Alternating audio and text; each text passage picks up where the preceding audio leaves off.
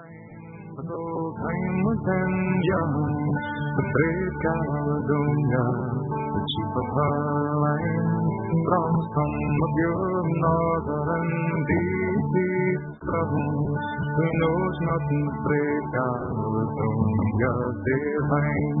From sweet to the arc days was her the name, a hunt of the past and all to achiever, her heavenly relation there pathetic, and where still God has to warm their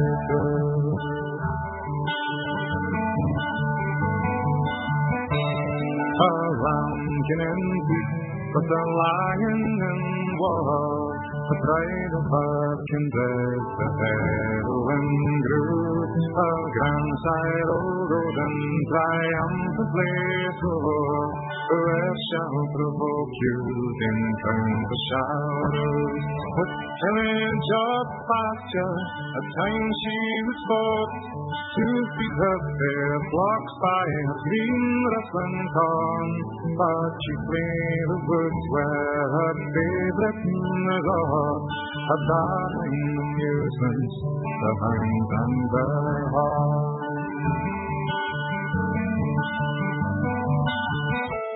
Long quiet she remained till pepper was here, a flight of old eagles from Madria strand, there to dead successors for many long years. They darkened the air and they plundered the land. The princes were above and horror their cry. They ravaged and ruined the world beside. She took to her hills and her arrows let fly. The daring invaders beside her they died. The Camelon savage disturbed her repose, the charm of the strife, rebellion and strife, the hope beyond bearing. At last she arose and robbed the mad ones of their hopes and their life. The Anglian lion, the terror of France, of prowling and sanguine, the sweet soul of blood, but crossed by the bright Caledonian land, he land of fear and his own native word. The bell-happy ravens swing from the north, the scourge of the sea and the fate of the shore, the wild Scandinavian voyages forth, the wanton in carnage and wallow and gore. O'er countries and kingdoms the fury prevailed, no after peace and no arms could repel, but brave Caledonia in vain they assailed, at last welcome witness and long could they tell. But bold, independent, unconquered and free, her bright course of glory forever shall run. For brave Caledonia and motto must be, a bird strong yet where as sweet as the sun. The tangled triangle, scarcely you choose, the brightest chance and all time is the base. But brave Caledonia's the high part in you, then ever she'll match them and match them always.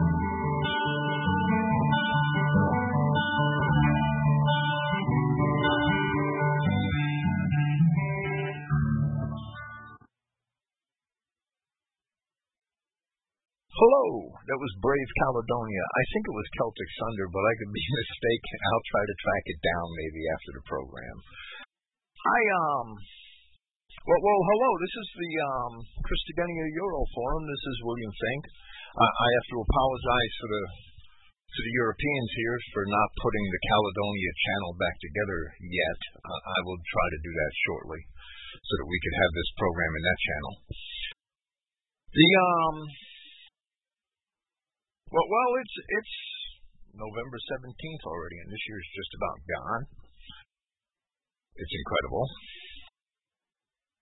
I have a snippet of about ten minutes from Eli James that I'm going to play today. I don't want you people to think that I flipped my wig. I indeed haven't. I have to play the snippet because it proves beyond reasonable doubt that Eli James is a universalist.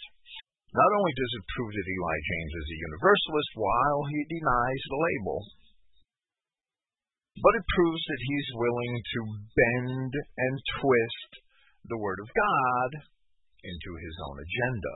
And I'm going to play that now and make some comments on it so that we could get that out of the way. Thank you for suffering this. eighteenth. But first, uh, please read Jonah verses four through ten. These are very important and, in my opinion, utterly refute the contention that all non-whites will be eliminated, okay, right. And are irredeemable, okay? Please. Jonah three, four through ten, right? Yeah. Okay. And Jonah began to enter into the city a day's journey, and he cried and said, yet forty days, and Nineveh shall be overthrown. So the people of Nineveh believed Elohim, and proclaimed a fast, and put on sackcloth from the greatest of them even to the least of them. For word came unto the king of Nineveh, and he arose from his throne, and he laid his robe from him, and covered him with sackcloth, and sat in ashes. And he caused it to be proclaimed and published throughout Nineveh by decree of the king and his nobles, saying, let neither man nor beast, herd nor flock, taste anything, nor let them feed nor drink water. Okay, now that word beast is translated from the Hebrew word behemoth. Okay. Okay. And as all two-seed liners have been saying, the, the beast of the field, the beast of the earth, whether translated from Behema or Che, is a reference, when the context demands it, is a reference to hominids, two-legged beasts, okay? And the fact that we're talking about two-legged beasts here, not Adamites, but in addition, neither man, which I would expect to be translated from number one twenty, I don't know if you have your uh, concordance handy. I didn't look this one up. But I would expect man here to be translated from Adam, either one nineteen or one twenty. Okay. Yeah, um, look it up here. But beast is definitely translated from Behemoth. Okay, so we're talking about two types of hominids here. Okay. And let me just say here, uh, because there, there's dispute within identity whether we should refer to non-whites as human beings and include uh, Adamites uh, in that category. Well, let me put it this way. Obviously, all Adamites are hominids, and the term human being is a synonym for hominids, but not all hominids are Adamites, okay? The Adam kind is a separate entity unto itself. The Bible says, uh, the Bible is all about the Adamites. And then we're supposed to stay separate from all these other hominids. That's what the Bible teaches, and every two-seed liner who's ever existed has taught that. Okay? So, that is Strong's uh, number one twenty. Okay. So that's either, verse three, uh, three seven, Jonah three seven. Okay. So the proper translation of this verse would then be, let neither Adamites nor hominids, herd nor flock, taste anything, let them not feed nor drink water. So they're to go on a fast. Human, right? Right, Calvin Laker, you got that right? Human means colored. They're colored people. The Behemoth people and the Adamites are to go on a fast. This is commanded from the king of Nineveh. Please continue. Uh, verse eight. Let man and beast be covered with sackcloth and cry mightily unto Elohim. Yea, let them turn everyone from his evil way, and from the violence that is in their hands. Now, this verse is extremely important, because yes, we are talking about both Adamites and the humans, the colored people, the non-Adamite hominids, okay? So what, what's it saying? Let both the Adamites and the non-Adamites be covered with sackcloth. Greg, did you cover a full... Yeah, yeah, it seems unlikely that he would command their livestock to be covered right. with sackcloth. Right. Are there cows, their dogs, their cats? Yeah, I don't think so. No, they're not capable of repenting. They, they have any...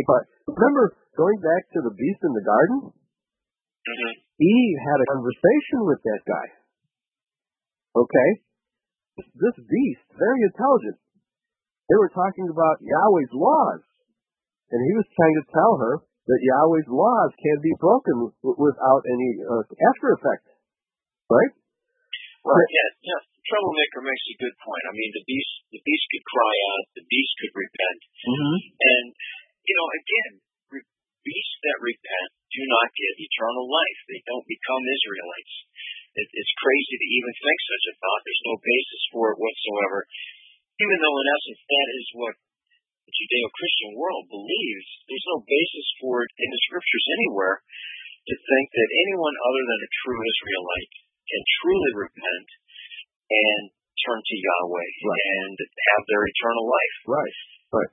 The so, promises are, are totally different, totally different. And uh, I'm not going to unmute the guest because I have a prepared statement. William Fink went through a lot of time and trouble to produce a video without my consent, without my input, and I have I deserve a chance to rebut without his input. Okay, I demand that every every trial uh, d- uh, allows an opening statement, and that's what this is. Okay, so let's continue. So at the beginning of verse eight, but let every Adamite and every non-Adamite biped be covered with sackcloth. You're not going to cover your animals with sackcloth. And sackcloth is the traditional uh, garment for mourning and repentance in Scripture. Okay, so please continue. Uh-oh, I'm sorry, we had that same... Uh, uh, yeah, we're, uh, yeah, we're going over... Okay. Uh, yeah. And, all right, verse nine. Oh, oh, oh, no, I'm sorry, please continue with, uh, with verse eight after the word sackcloth. Okay. Yes. I'll just read the whole verse. But okay. Let man and beast be covered with sackcloth and cry mightily unto Elohim. Okay. Now, can four-legged beasts cry to uh, cry to God? Certainly, I, I don't think so. No. We're definitely talking about hominids of other races here. No doubt about it. Please continue with this verse. Yea, let them turn every one from his evil way. Wow.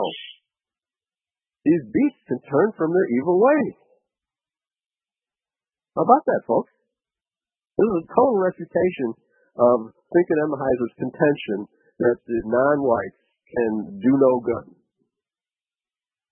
Total refutation. So please continue. All right. Let them turn everyone from his evil way and from the violence that is in their hands. Okay. Now, the violence was in the hands of both the beasts and the Adamites. Right? And, Look, uh, it's safe to say the beasts have violence in their hands, yeah, and, right. and there are times when we do as well. But here a situation in the uh, country of Nineveh that the, the Assyrian commander here was more than likely a white man, descended from Asher, who was, uh, I believe, a Shemite. It's not uh, either a Shemite or a Jacobite. I forget the genealogy.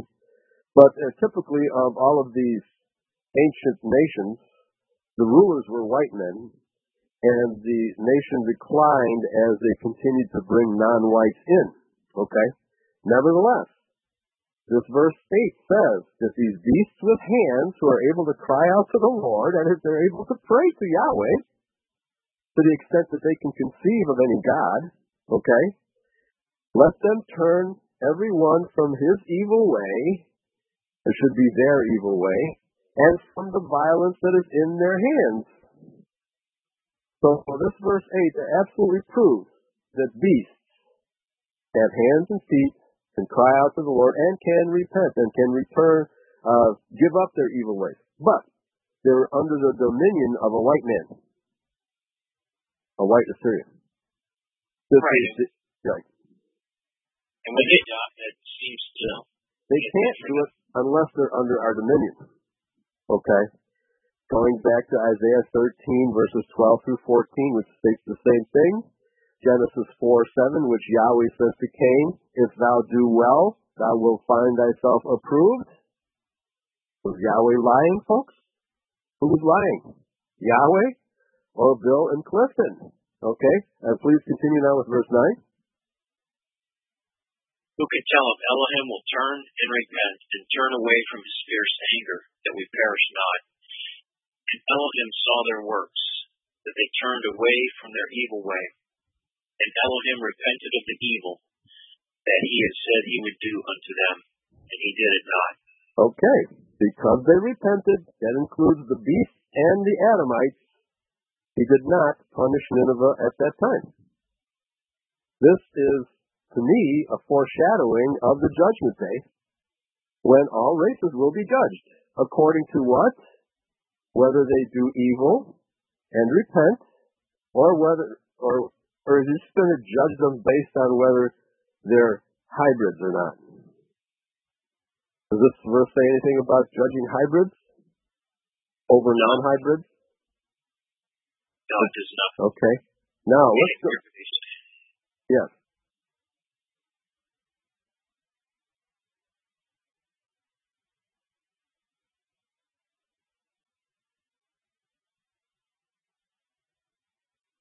If you listen to the end of that segment, Eli James said that the other races were going to be judged at the Judgment Day based on their behavior.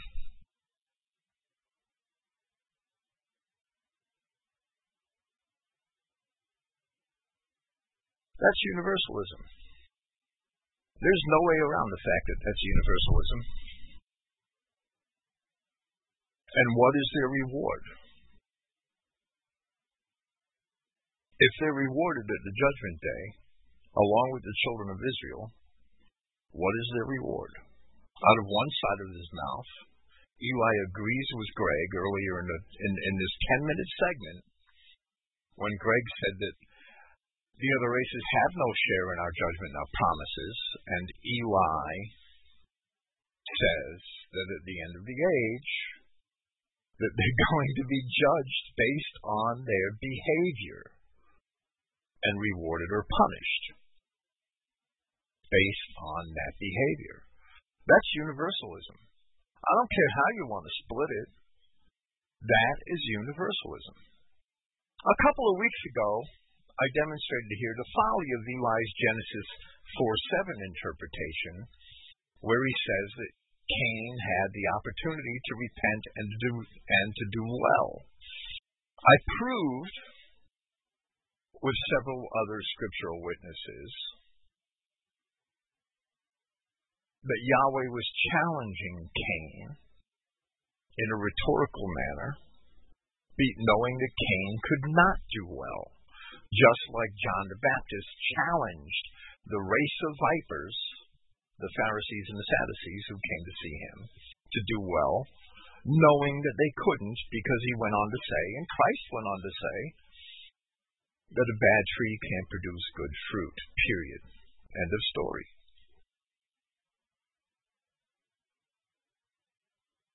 We see Eli James send very mixed signals in a ten-minute segment.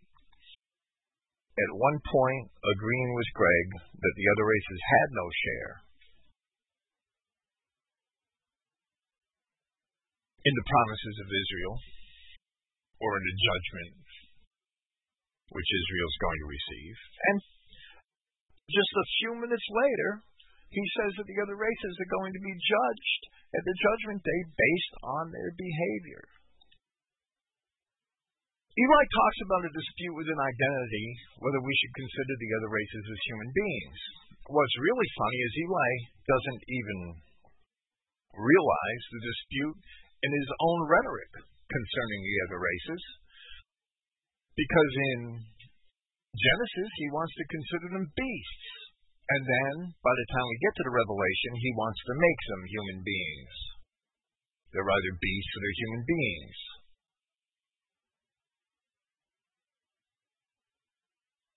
He wants to make them nations and elevate them to the level of the Genesis ten Adamic nations, which is simply wrong. The Bible does never promise judgment and reward to beasts based on their behavior. Eli admitted early in that segment that the words of Jonah three seven are a command from the king of Nineveh. But then he went on, at the end of his Jonah three interpretation, to extrapolate the will of God from the words of the king of Nineveh.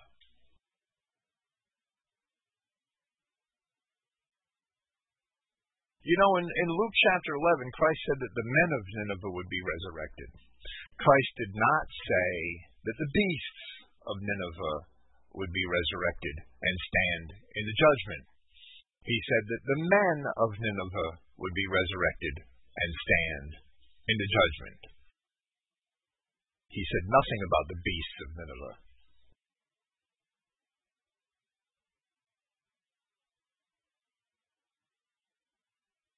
I'm going to read Jonah three.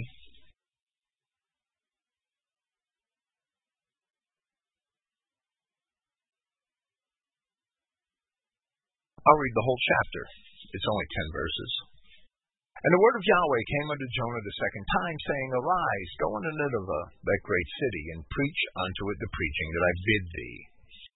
So Jonah arose and went unto Nineveh, according to the word of Yahweh. Now Nineveh was an exceeding great city of three days' journey. Three days' journey. Probably took three days to traverse the city. And Jonah began to enter into the city a day's journey, and he cried and said, Yet forty days, and Nineveh shall be overthrown. So the people of Nineveh believed God through the mouth of Jonah, and proclaimed a fast, and put on sackcloth, from the greatest of them to the least of them. For word came unto the king of Nineveh, and he arose from his throne, and he laid his robe from him, and covered him with sackcloth, and sat in ashes. And he caused it to be proclaimed and published throughout Nineveh by the decree of the king and his nobles, saying, Let neither man nor beast, herd nor flock, taste anything. Let them not feed nor drink water. Those words are obviously meant to describe everybody and everything in the kingdom. Herd nor flock. But let man and beast be covered with sackcloth, and cry mightily unto God. Yea, let them turn every one from his evil way, and from the violence that is in their hands. Even, and, and it's arguable, even if we want to claim that the king of Nineveh understood the difference between Adamic men and non-Adamic men, and I will admit that historically we have a Hittite element in the Assyrian Empire, there's no doubt. We don't have any Negroes, we don't have any Mongols, but there is a Canaanite and, and a Hittite element in the Assyrian Empire. So even if the king of Nineveh knew the difference between the Adamic men of the Assyrians and the other Adamic families, contrasted to the people of the Hittites and the impure Canaanite races, there were probably Amalekites and people like that in Nineveh also. Even if the king of Assyria knew that, and consciously made that distinction, these words are still the words of the king of Assyria. They are not the word of God. We cannot create biblical doctrine from the words of the king of Assyria and elevate that to the word of God. If we make that mistake, then we could do the same thing with the friends of, the, with the words of the friends of Job, or we could do the same thing with the words of the Pharisees and the adversaries of Christ in the gospel. Whenever anything is written in the Bible and we're going to create doctrine from it, we had better consider where it's coming from. We don't want to create doctrines from the wicked words of Saul. We don't want to create doctrines from the horrible actions of Ahab or Jezebel and say, well, it's in the Bible. God must approve of it, taking one verse out of context. The king of Assyria said that man and beast should be covered with sackcloth. That doesn't get beasts to the judgment. It just doesn't do it. That's not written explicitly anywhere in Scripture that beasts would stand in judgment before God. Eli James should be ashamed of himself. Eli, the Universalist.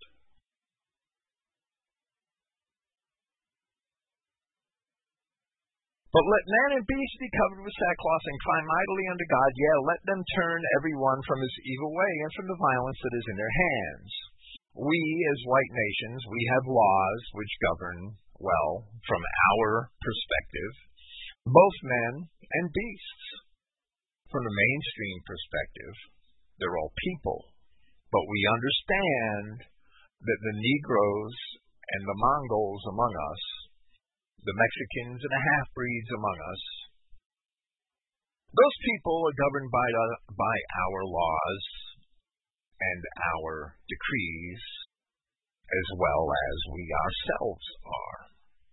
That doesn't mean they're getting to the kingdom of heaven. That doesn't mean they're getting to stand before the judgment seat of Christ, which is only for the children of Adam and for none others. All the others have already been judged.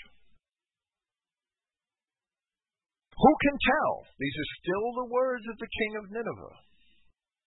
Who can tell if God will turn and repent and turn away from his fierce anger that we perish not? And that is the end of the words of the king of Nineveh, as recorded by Jonah. And then Jonah records in verse ten, and God saw their works, that they turned from their evil way. And God repented of the evil that he had said that he would do unto them, and he did not. And God saw their works. Did he care about the beasts? Did he really care about the beasts? Or did God see the works of the men of Nineveh that they repented?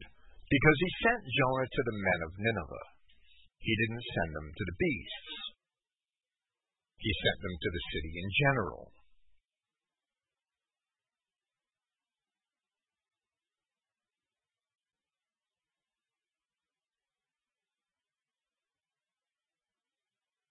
Eli takes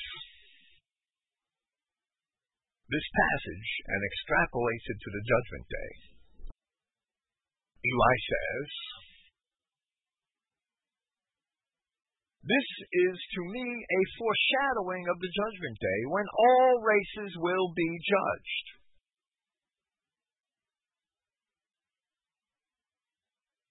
And then he goes on to say that they will be judged and punished or rewarded based on their behavior.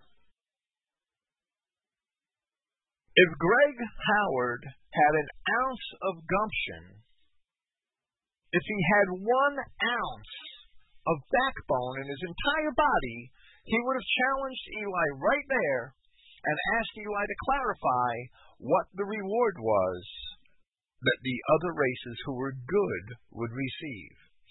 Of course, Greg has no backbone whatsoever and never attempts to hold Eli to his words and never attempts to force Eli to clarify those words.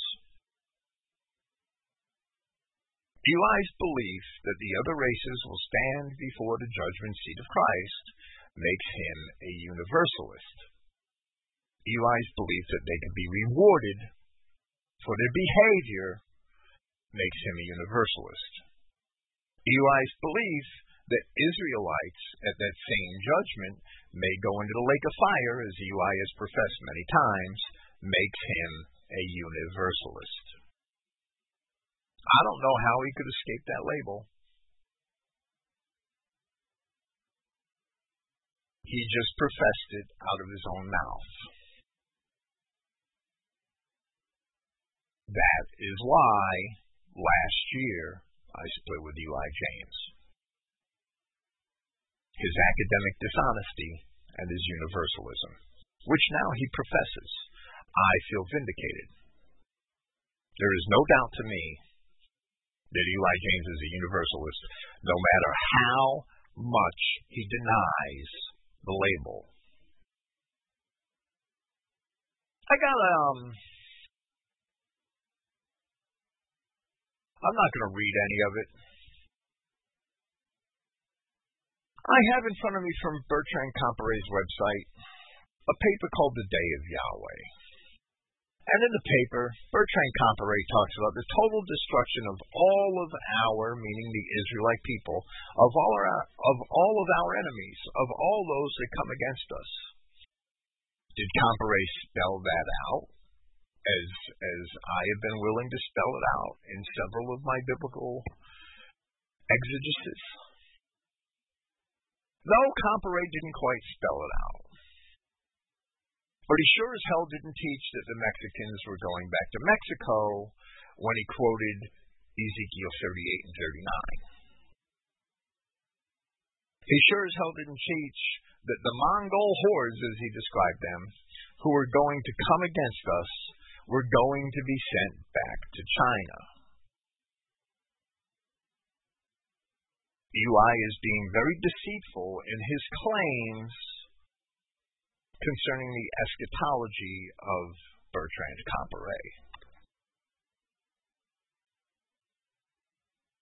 That's all I'm going to say on this topic. I'm going to post Eli's little snippet with with the um, with the audio of this program and a reference to it. It's um, clear to me that Eli James is indeed a universalist. I'm going to unmute the microphones of some of the Europeans here. Again, I apologize for not having the um, the Caledonia channel set back up. Hello, Danny. Hello, Bill. Hello, Dorcas. Hey. Hello, Taya. Icelander, if you want to say anything. Otilia, I'm going to unmute you. Icelander always has himself muted. He never says anything. Is anybody here?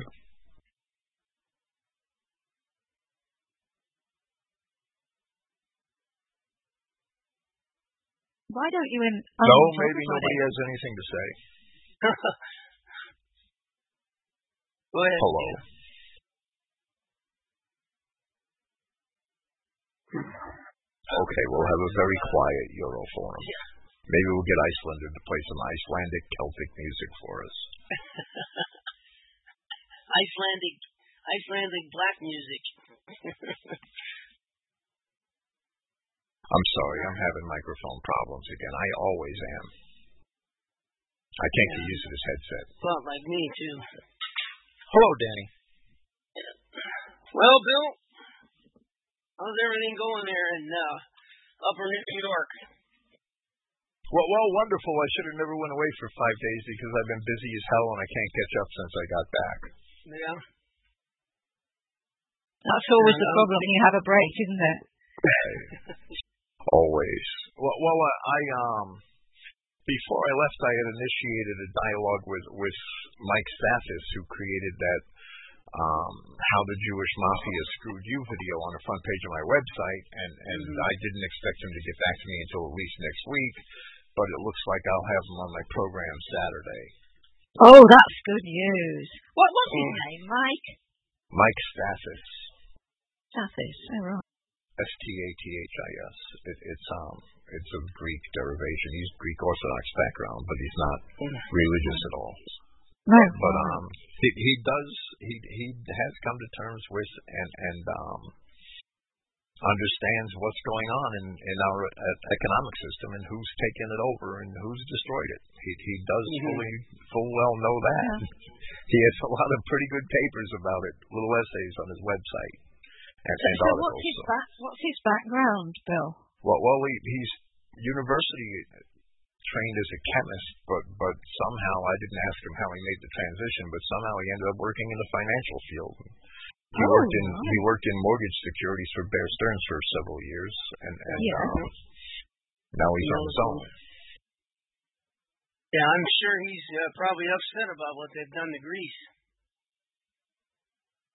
Well, well, yes, he is, but I don't know how much we're going to get to talk about that in the program. He's um, he's definitely a supporter of white civilization and white Christian civilization, though, especially now that he understands how it's being destroyed by the enemy. Yeah, that right. was a good, very right. good article. So we we may um I don't know. I hope to uh, that that we mutually benefit each other by exchanging notes. Who who knows? We'll see how it goes. I, I've already yeah. put together a line of questioning form that's based that, that's mostly, but most of my questions are going to be centered around um the financial shenanigans and and how they the, this Jewish mafia operates, right? Yeah, yeah. So, so, so how how do you do this, Bill? Do you actually sort of give him a list of the questions in advance? Well, well, he asked me for a list in advance, you know, of, of talking points, that, mm. and, and he said that he asked for it so that he could stay focused, well, mm. which is understandable. So, yeah. Mm-hmm. if, if, if Bill, if you get the opportunity, would you talk to him about the European stability mechanism? If, if he, if if he um if can go there, right? Yeah. If, if he can go there. Because to me, that is the most outrageous development that has happened so far. Well, it's yeah. a blank you know, check. It's a totally blank check. Yeah. To yeah, unelected bureaucrats. Yeah, and that, that can be called in at any moment in time for any amount of money. I, I mean, no businessman in his right mind would ever agree to something like that, would they? Right. Unbelievable. Well, well, it really shocked me to see that mentioned at all in the terms that it was mentioned in that column in the Telegraph. I forget the guy's name, but I quoted him in the article I wrote. Yeah, Christopher Booker. He's good. Yes. Yeah. Well, well, at least he's better than most. Apparently. He's been following this for a long time, for a very long time.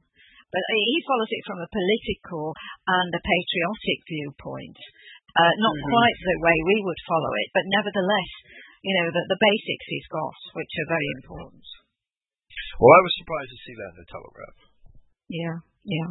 Mm. And that, uh, that article was very interesting on your website, Bill. Uh, that one about Greece. I recommend a lot of people to read it. Yeah, it's front page. It's very good. It, It's almost unbelievable how they, how would you even, um, like you say, how would you agree to something like that? It's just, how do they, you know, how do they get away with this? It's just so, just so secretly, you know, they're so secret. Uh, I mean, how would you enforce that? Well, you just go get another, you get the United States to go bomb somebody. You know, they always have somebody else to, that can uh, put the pressure on them. But but don't you think it's that part in Revelation where all our leaders are given their everything to the beast? Well, well, absolutely. There's no doubt. That's the worship of the beast, is the worship of the international Jew. Uh, I demonstrated that in in um in, in my Revelation seventeen and eighteen segment, I believe. That's right. I mean, that that's like Christ threw the money changers out of the temple and nothing has ever changed. Hmm. I, uh, back in the early nineties, and well, in the late nineties also, I was following that, uh, um, the situation over in Bosnia uh, and uh, Yugoslavia there. It was amazing how the, the Americans, we went in there, I hate to say, and uh, just start bombing these people. Uh, well, actually it was supposed to be NATO and United Nations, but they were using our planes.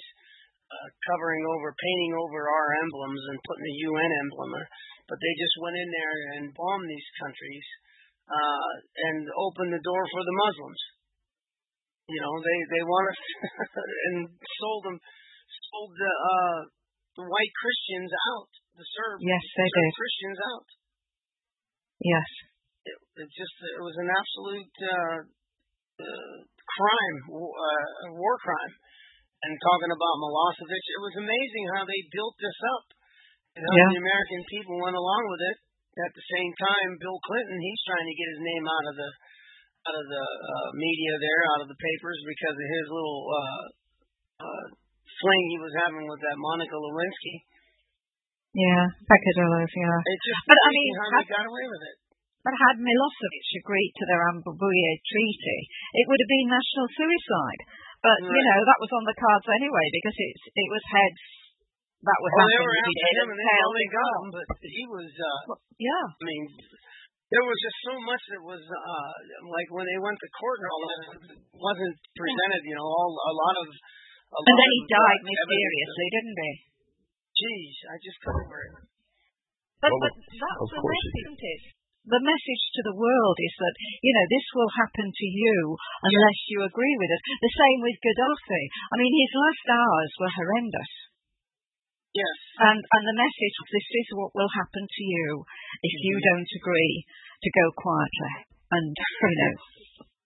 uh, I, it was just, uh, I just remembered all that stuff. I, I've been tearing up all my, well, not tearing up, but going through all my videos and everything, um, making some room and getting rid of some stuff. And, and came across, the, I taped all those uh, live shows at the time. And all that was going on in the so-called, um, you know, the, the Serbs are supposed to be uh, uh, committing genocide against the, the the Muslims there, the, I don't know, the Czechs, but they turned around, uh, not the Czechs, but the Bosnian uh, Muslims, and but they would never, they would only give you, well, the media only gave you one side of the story. They don't oh, tell you how they were slaughtering Uh, the Serb police and attacking the Serb police and killing, you know, the Serbs, uh, innocent Serb, Serbian uh, civilians. Uh, but nothing was told like that. It was always one-sided. You know, Milosevic was just going in there and killing all these poor, these poor um, uh, Bosnian Muslims and, and getting away with it. It was it was a terrible crime. Yes. And, and but that was a pattern, wasn't it? It was, it was laid down um, yeah, ever, right. ever since the Second World War. Yeah, you're right. Just telling everybody else, hey, look at, you know, if you don't go along with this, this is what's going to happen to you. Mm. And quite graphically, yeah. Oh yeah, everything. Yeah, it was. Uh, it's it's uh, it was um, total war crime. Yeah. And Bill Clinton should have been hung. Well, I, I would think most of the post-war leaders, um, that would be a truth that we could apply to them, wouldn't it? Mm-hmm. Uh, I would. What, what's that? Post-Civil War? Oh, sorry. I mean, the World War Two. Um, um, no, no, no, I'm making a pun, right? Because oh, sorry. Yeah. Our yeah. leaders here have been traitors yeah. for, for two hundred years oh, yeah. almost, right? Yes. Yeah, absolutely. Right. At, at least from Abraham Lincoln. Well, we haven't right. had a, a real president. Yeah. Yeah, there was, uh, and, uh, you know, one by one, uh, apparently they're clearing out the nation, uh, one nation at a time there, and uh, uh, to make it, you know, the king, what do they call that? The Kingdom of David, uh, the Israelis call it, and when the Kingdom of David comes in, and uh, clearing out, doing nation cleansing, and all the nations that are uh, that uh, are against this, the state of Israel, I, well, you know, they start taking the leaders out and change, just come in and change the government. Now they're beating the war drum about uh, Iran. And Syria. Yeah, Iran and Syria. Just Obama. Of course, they won't. So it'll be the United States that'll do it, or Britain. Well, well, Mike yeah. Stathis has, has, you know, I, I had asked him on the phone last night about um, the reasons for the war of, of, of um, uh, the wars against Iraq and Libya being that the, the, both of those countries tried to break from the dollar, and, and he professed not really knowing, you know, as, as the oil currency, right? And, and he professed oh. not knowing much about that, but he did uh, on his website. There is an article concerning that same thing. With Iran, and and mm-hmm. where he does admit that we're going to go to war against Iran because Iran is selling oil for euros. Well, that's and, exactly what um, Iraq was doing. Well, well, mm-hmm. right, but I don't think he knew about Iraq. I, I don't think he was really investigating that at that time, right? Right. And, and um, but now he is awake to that, and, and he does know about Iran. So I'll bring that up again Saturday, I think. Oh, good. Mm-hmm. Yeah, it's interesting what's what's uh, happening out there in the world now. You just you just wonder how it all is going. I mean, we know what's going to we win in the end, but it's uh, you know what's going to happen in between time. It's a very exciting time to be alive, really. You know, it seems worrying. I I feel sorry for those people, our race of people that don't understand the world situation, understand who they are, and uh, and their relationship to Yahshua, but. You know, we know that uh, in the end, uh, you know, we win.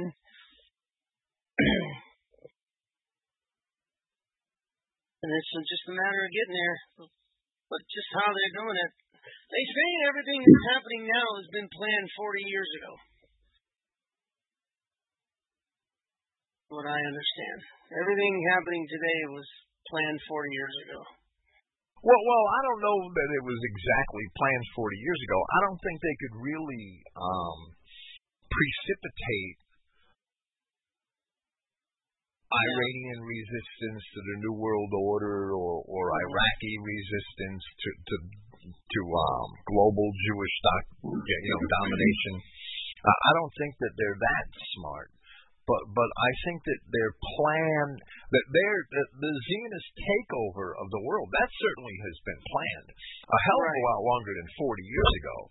That that was planned with, with the French Revolution, right? Oh, yeah, and, then, and and before that, that there's no doubt. But but um, I, I don't think they could precipitate all of the the affectations of those plans, right?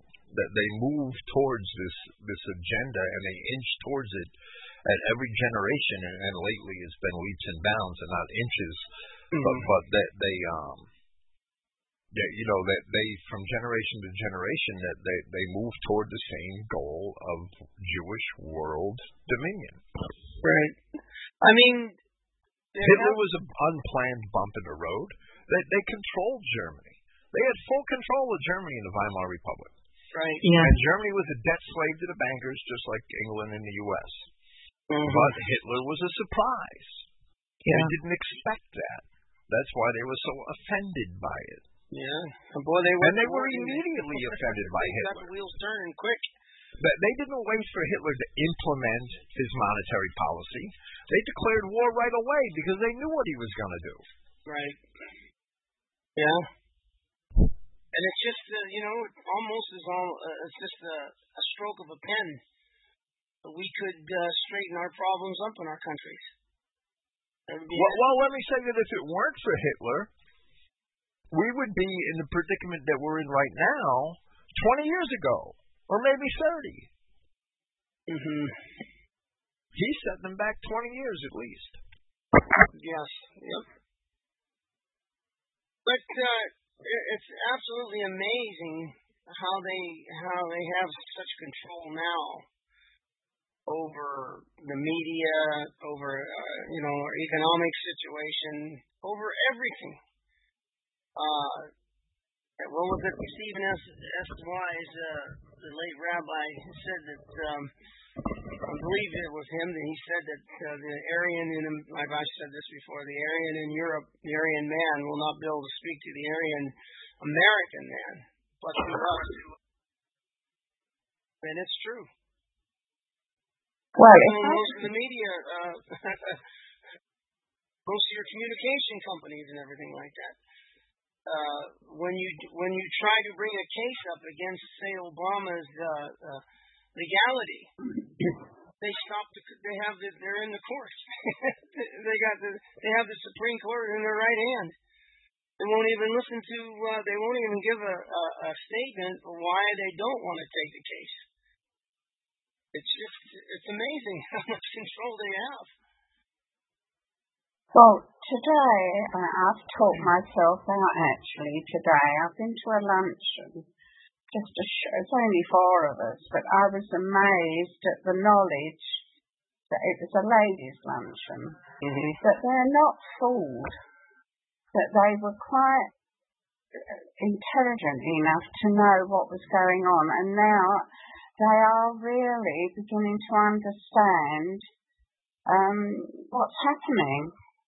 And, and the comments, I was most surprised because these were um, sort of maybe Christians in quotes, um, very pleasant women.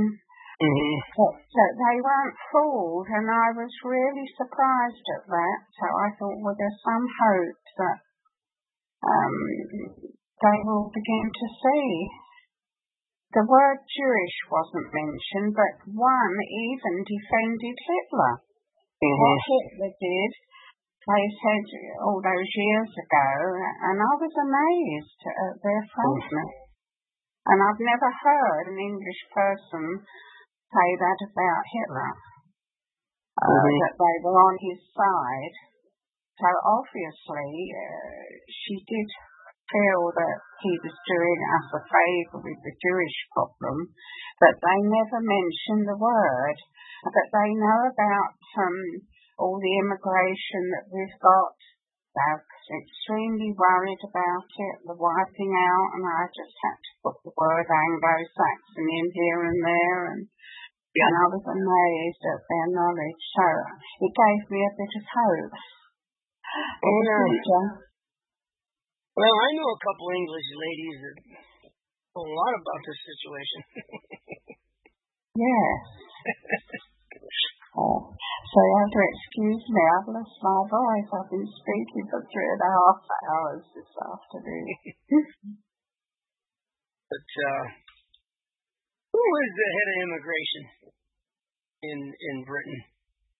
The Home Secretary. Is that the Home Secretary? That would be uh, Jack Straw, then. No, it, it's uh, it's um, Theresa May. A woman. Oh, Theresa May. Hmm. Even that was uh, done covertly, wasn't it? Letting them in without anyone knowing. I mean, Jack was a Jew, isn't he? Wasn't he the finance secretary or something? He was a Jew. Exchequer. He's, he's held various positions in government, uh, in the previous government, because he's part of the Labour administration, and but we're now in Conservative.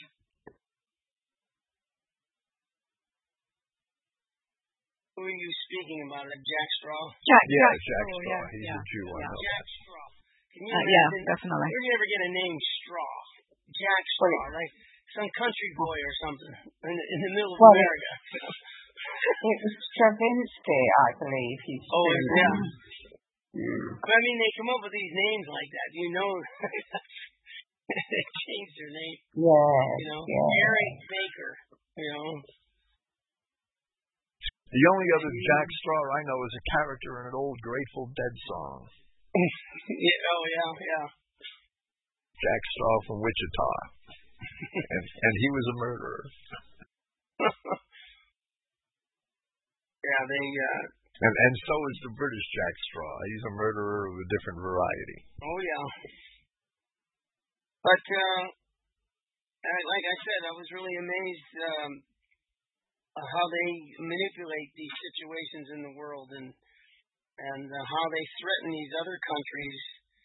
Uh, and another thing that really disturbed me, and, you know, and I'm not running the United States down, I am American and everything, and but how the American, uh, the military, the pilots and everything were just so, you know, cocky and everything about going over there and, and, and wiping these Serbs out and, and teaching them a lesson. And, and they, you know, they didn't do anything against the United States. And these guys just couldn't wait to get over there to, to uh-huh. the, the murder. Well, it was the same with, at the end of the Iraqi war. Do you remember when they were all running back home? The American pilots called it a turkey shoot. Yes. Yeah, the, what is it, the, uh, the highway of death or whatever? Oh, yeah, that was, I believe, in, the, in ninety-one. Uh, That's, that was the first part. Going back yeah. to Baghdad, yeah. Yeah, yeah. It, it was almost as though the, the, the pilots on, on all, I'm not just talking about American pilots, I'm talking about ours as well, were just so oblivious uh, as to the bigger picture. Mm-hmm. Yeah, yeah, but, you know, yeah, I can understand that. I, mean, I know they've got to obey commands, but, yeah. you know, to, to commit cold-blooded murder, that's mm-hmm. something, that's something. I mean, these Serbs were fighting, uh, you know, they were fighting for their lives. They were fighting uh, to save their country from, you know, the Muslim rule. And uh, you know, it was a good opportunity for for uh, Clinton to, you know, get his name off the out of the picture. And and of course, everything was Madeleine Albright. She was the one who was the the, the mastermind behind it all. I don't believe it.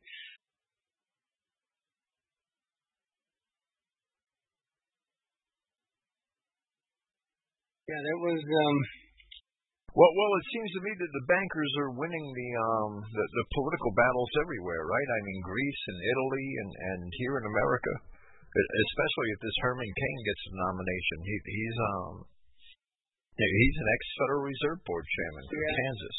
And your governor, yeah.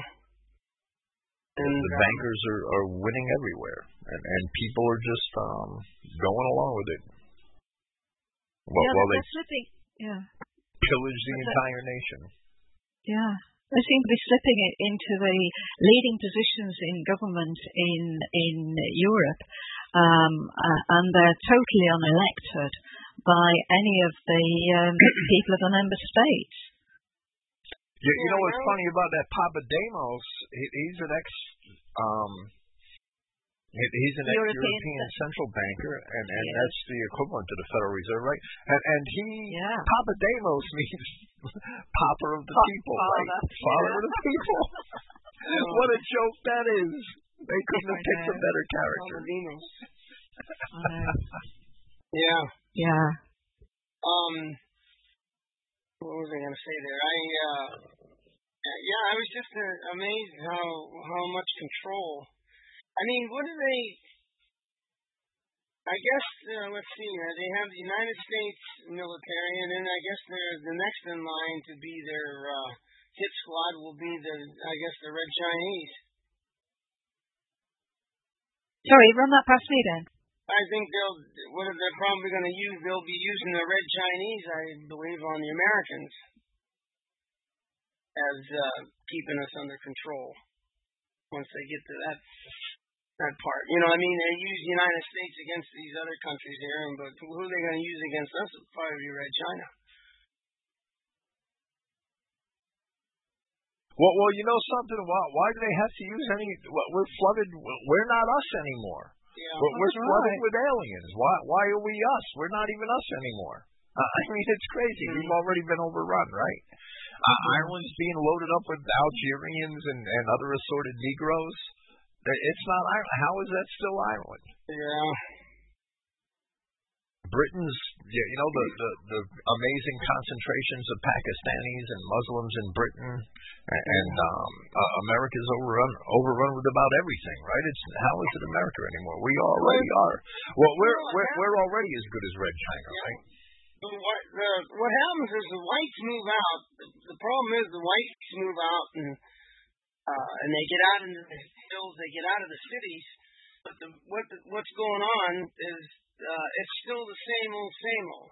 You know, this, you can still go, like I said before, and nothing's going to change until almost of all of our lives are interrupted. And well, you, you can't, you know, food shortages start, gasoline shortages start, that kind of stuff. But until that happens, you know, it's going to be same old, same old. I have to search it out. But somebody was saying here last night that a large number of Africans were being imported into China, especially women. Really? Last night, yeah, last night it was it was a topic of right. discussion here, but I was too busy doing doing other things. I know it might sound a stupid question, but for what purpose? Well, well, there was an article here in The Guardian. Um, China cracks down on African immigrants. How about that one? Right? Mm. I'm, I'm going to put the link. Wow. The, the link in here, so evidently there has been a lot of African immigration into China. Maybe. For what oh, purpose? Oh, right. No, Ottilia's just saying there are fewer women. Was this due to Ottilia? Was this due to the um, the policy that they had of oh, one child, yes. and, and therefore there wouldn't be very many women? Guangzhou oh. has drawn hundreds of thousands of people. It calls them. From, from from the continent, meaning Africa. Now harassment and prejudice is widespread. Really? Well, listen to this. That this, this um, because this is too perfect, right? That this is an article in the Guardian, and and it's a street scene in in China, and it says the red vinyl banner hanging in front of the Canaan Market, C A N A A N Market, a multi-story wholesale emporium of cheap jeans and hair extensions, begins promisingly, "Welcome to Guangzhou," and concludes less warmly, "Please have your passport ready for checks by the police." So, so we have a, a place called the Canaan Market in China. I wonder who runs that. Yeah. Yes, yes, we know. Mm-hmm. Can you tell me? Can you tell me about Livonia, Michigan? That is outside Detroit. Uh, that's where my family have gone. Oh, Betty, I hope I didn't get you worried with my quip about Detroit. I'll feel guilty about that, I swear. No, no, no, absolutely not. It didn't offend me at all. It's just that Livonia, I've never heard of it, but I wondered if you knew it. And uh, it must be a suburb of uh, Detroit. Well, well, you know something, Detroit is, I've been there, right? And, and um, it, it is, it's, it, it looks like it's at least ten miles west of Detroit. And, and I've been to Detroit. I, I was in Detroit in nineteen ninety-five for three days, and I never entered into the city itself. No. But, but there, there are several areas around the city that are just, just beautiful, that you would never imagine that you were a couple of miles from the total destruction of Detroit. No. It's like night and day, you know. And, and there's, I was in Southfield, which was a minefield. It, it was destroyed. Southfield, Michigan is right outside of Detroit. But then I was in Troy, Michigan, and, and I, I was at the big Kmart headquarters there for a couple of days in ninety-five, and, and it, it was really pretty nice and, and upscale and, and, you know, middle class. Yes, that's what I assumed, actually, because they had all moved to the suburbs. I just right. knew it, you know. So. Right.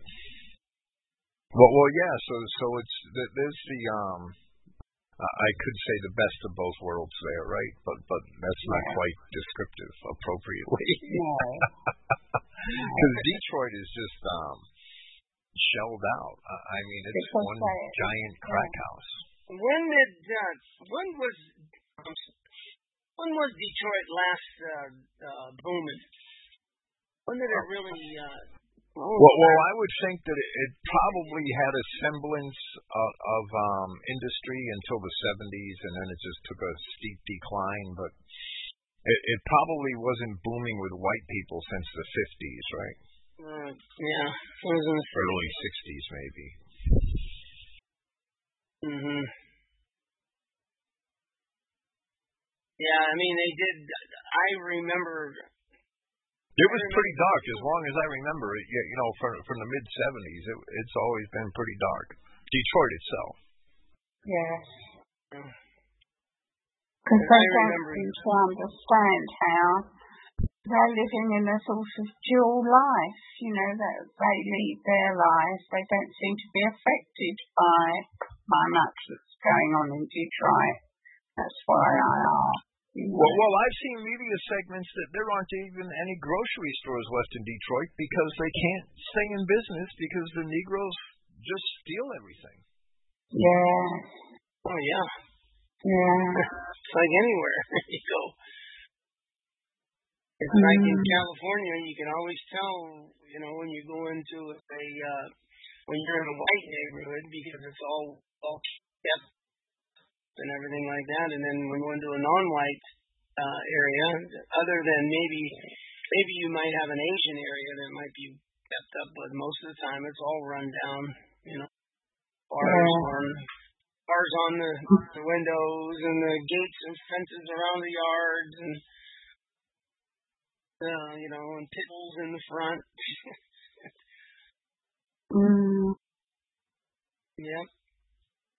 And it's all those racist white people. That, that's the. It's all our fault. Well, Livonia looks like a fair mix of, of green trees and suburban-type homes and, and industry, right? Yeah. The homes are a little close together for, yeah. for my comfort, but... Mm. Yeah, where is this? Livonia, Michigan, ten miles. It, it's just above Garden City, right? Maybe ten miles west of Detroit. That, it, it's just west of Dearborn Heights. Uh, I remember, I remember seeing the steel mills in Youngstown, Ohio, uh, uh, booming there, and uh, went back there a few years back, and everything is gone. Where our house was, you could see the, you know, see the steel mill down in the valley there, and everything is absolutely gone. There's nothing there anymore. Well, well, they couldn't compete with the the mini mills yeah. that that.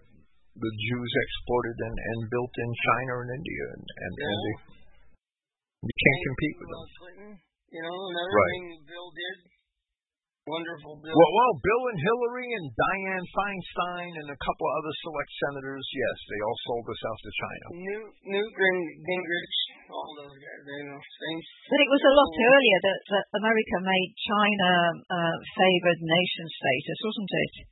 Yes. Right. Was, um, so well, well, it's been going on for a long time. It's yeah, been going on since Richard Nixon opened it up, that, right? That was it was Nixon, wasn't it? And, and it doesn't matter if it's a Republican in power or a Democrat. It's all a joke. It's whether it's a Republican or a Democrat, Wall Street's going to get its way because Wall Street controls both parties. The Jews control both parties, the bankers. There, there's no doubt. Mm. And, and that's been, you know, even like... um. Uh, all right, was was Dwight Eisenhower, right? Republican, and the Brown versus Board of Education decision to integrate schools in the South was in his administration. Now, a president, and, and Andrew Jackson proved this, right? When the Supreme Court made a decision, and Andrew Jackson said, well, well I hope they can find somebody to enforce it. Because he wasn't going to enforce the decision. That's one branch of our government cannot um, force another branch to do something that it doesn't want to do. And, and that's what people don't understand about our government. All these Supreme Court decisions only have the force of law because Congress and the President are willing to enforce them. They don't have to enforce them. If they don't like a Supreme Court decision, they could tell the Supreme Court to flip off. The Supreme Court has no teeth in its decisions unless the other two branches of our government want to grant that th- those teeth. And well, when Eisenhower sent troops into Alabama, well, well, that proved that he was on board with that Supreme Court decision, and he was a part of the implementation of the integration policy, and he was a Republican. That now the next Republican president was Richard Nixon, and he brought us affirmative action and the Equal Opportunity Employment Commission, and and, and that was a, a Republican. So so yeah, you know this. Bullcrap about the Democrats being the liberal party that caters mm-hmm, to, the, yeah. to the minorities. It's a lie. It's both parties yeah. because it's the will of Wall Street. It's the will of the bankers. Yeah. Well, actually, the Republican Party is actually more dangerous because they, they pose as uh, being uh, conservative and all that, and they're not. Well, right, and another thing Nixon did, I remember when I was a kid, that there were practically riots in the street of Boston because he was enforcing busing. Right. Hey, Bill. seventy-one seventy-two. Right. Yeah, Mike. Hey, you guys are uh, talking about Detroit. I just had to play you a little something here real quick. This is actually a, a real um, Fox, uh, Channel two Fox News, Uh, in Detroit. This is actually the beginning of a news clip there. Listen to this. A warning, the neighborhood we're about to take you to is infested with crackheads. I don't think they're crackheads. I think they're Negroes. Yeah, pretty much. I was laughing. I heard that charge. That's great. Yeah, that is good. I hope you post that somewhere. Well, you know, they say the cheapest way to uh, to uh, get your furniture, you know, and, and supply your house and remodel your house is find, you know, a bunch of crackheads and they'll sell you anything for cheap. That's sad, but it's supposed to be a joke. But... Well, well, that is pretty funny. Yeah. You know, anything you need, they'll sell it for anything, so... But the crack is getting better. Well, well, Mike sent that link to the, and, and and that's to a YouTube, and I'm downloading it. And and the title of the YouTube is um, fifteen shootings and six deaths in one night. Mm. Oh. Well, which is typical of Detroit, Philadelphia, Baltimore, Fort Wayne, Indiana, Camden, New Jersey. Name your name your Negro-infested American city. And it happens all the time. It's, that would be just unbelievable. The thing about it is, is the way they go after each other, even. I mean, the one thing they hate they have for, you know, the whites, but how they treat each other. And they're supposed to be so full of love. I always talk about love. Well, today we're having a, um, a trial of a murder that took place eighteen years ago. Oh, my gosh. Because Lord. It was two white youths killed oh, yeah, a black yeah. one. And how can they bring it up eighteen years after the event and splash it all over the news that this black boy and, and then his black friend who's giving evidence um, to, and they... dressed two white boys and yeah. did it eighteen years after the event. Mm. Like, how can uh, they this, do it? And this particular event has been scorched into the memories oh. of every white person oh, in the country. It, it comes up with such monotonous regularity. It's yeah, unbelievable. Yeah. And you wouldn't believe that the reverse is true, that most crime is black on white and not white on black. Yeah. Yeah. yeah. And you know, never hear about it, do you? No, and you know, another thing, uh, ladies, you don't hear about, uh, it was three weeks after that, uh, that Stephen Lawrence incident, there was yeah. a white uh, British cop that was killed by a couple niggers. Yeah. And um, he was a you know father of three. They they just jumped him and and they uh, they beat him and then they shot him to death. Yeah. Nothing. Mm. Nothing no. was ever brought up about that. No. no it that wasn't. happened. It wasn't. That happened. They say in retaliation for Stephen Lawrence. Nothing's ever no. talked about uh, that at all. No. No. It's never mentioned. I, And I, I agree because I, I heard that today and I could not believe it. That Stephen Lawrence thing again, and they still can't find her. They they have a, a couple white boys up there that they're trying to accuse of doing it. Yeah, and, and as uh, a result of this, that they've blown out of all proportion. There was an inquiry which said that. Um, We in this country and all our major institutions were guilty of, quote, systemic racism.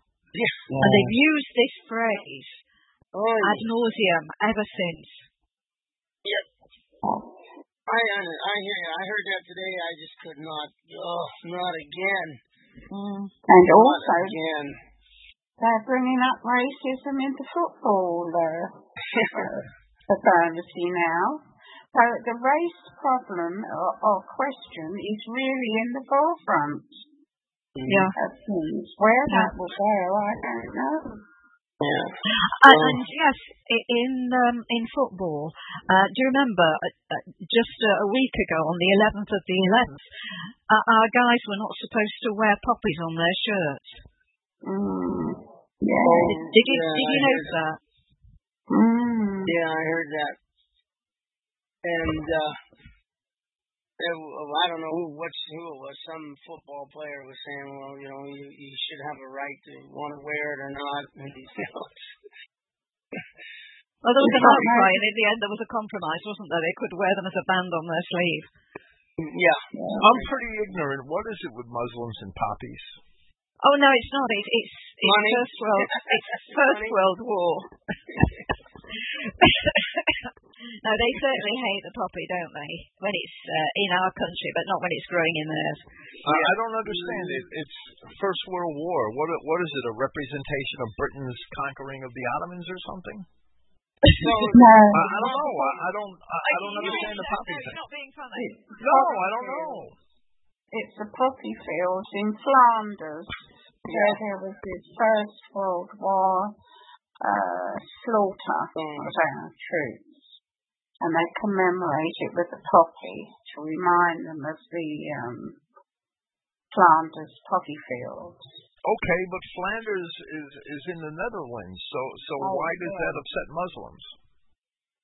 I don't know. Well, because because we use it in as a sign of respect and remembrance for all all the fallen uh, right. from that day to this. And therefore it includes the fallen in Iraq um, and Afghanistan yeah, and places right. like that. And therefore they are very much against these wars, and their way of symbolising that is to burn a wreath, wreath of poppies. Mm, yeah. yeah. So the Muslims burn the po- poppies as a protest against British, perceived British imperialism. Yes, yes. Right. Yeah. Okay. That, now that makes sense to me, but I honestly didn't know that. Mm-hmm. All right. Yeah, they wear uh, every year. They wear a poppy. I have one that has a little American sign on it. So. Well, well, if the British really had any sense, they would just go get a bunch of piglets and start dropping them off with their throats slit at the front doors of mosques. Yeah. I just, I can't get over. I, I was listening to... If they really wanted to strike back, that's what they would do. Yeah. But, um... In, in my opinion.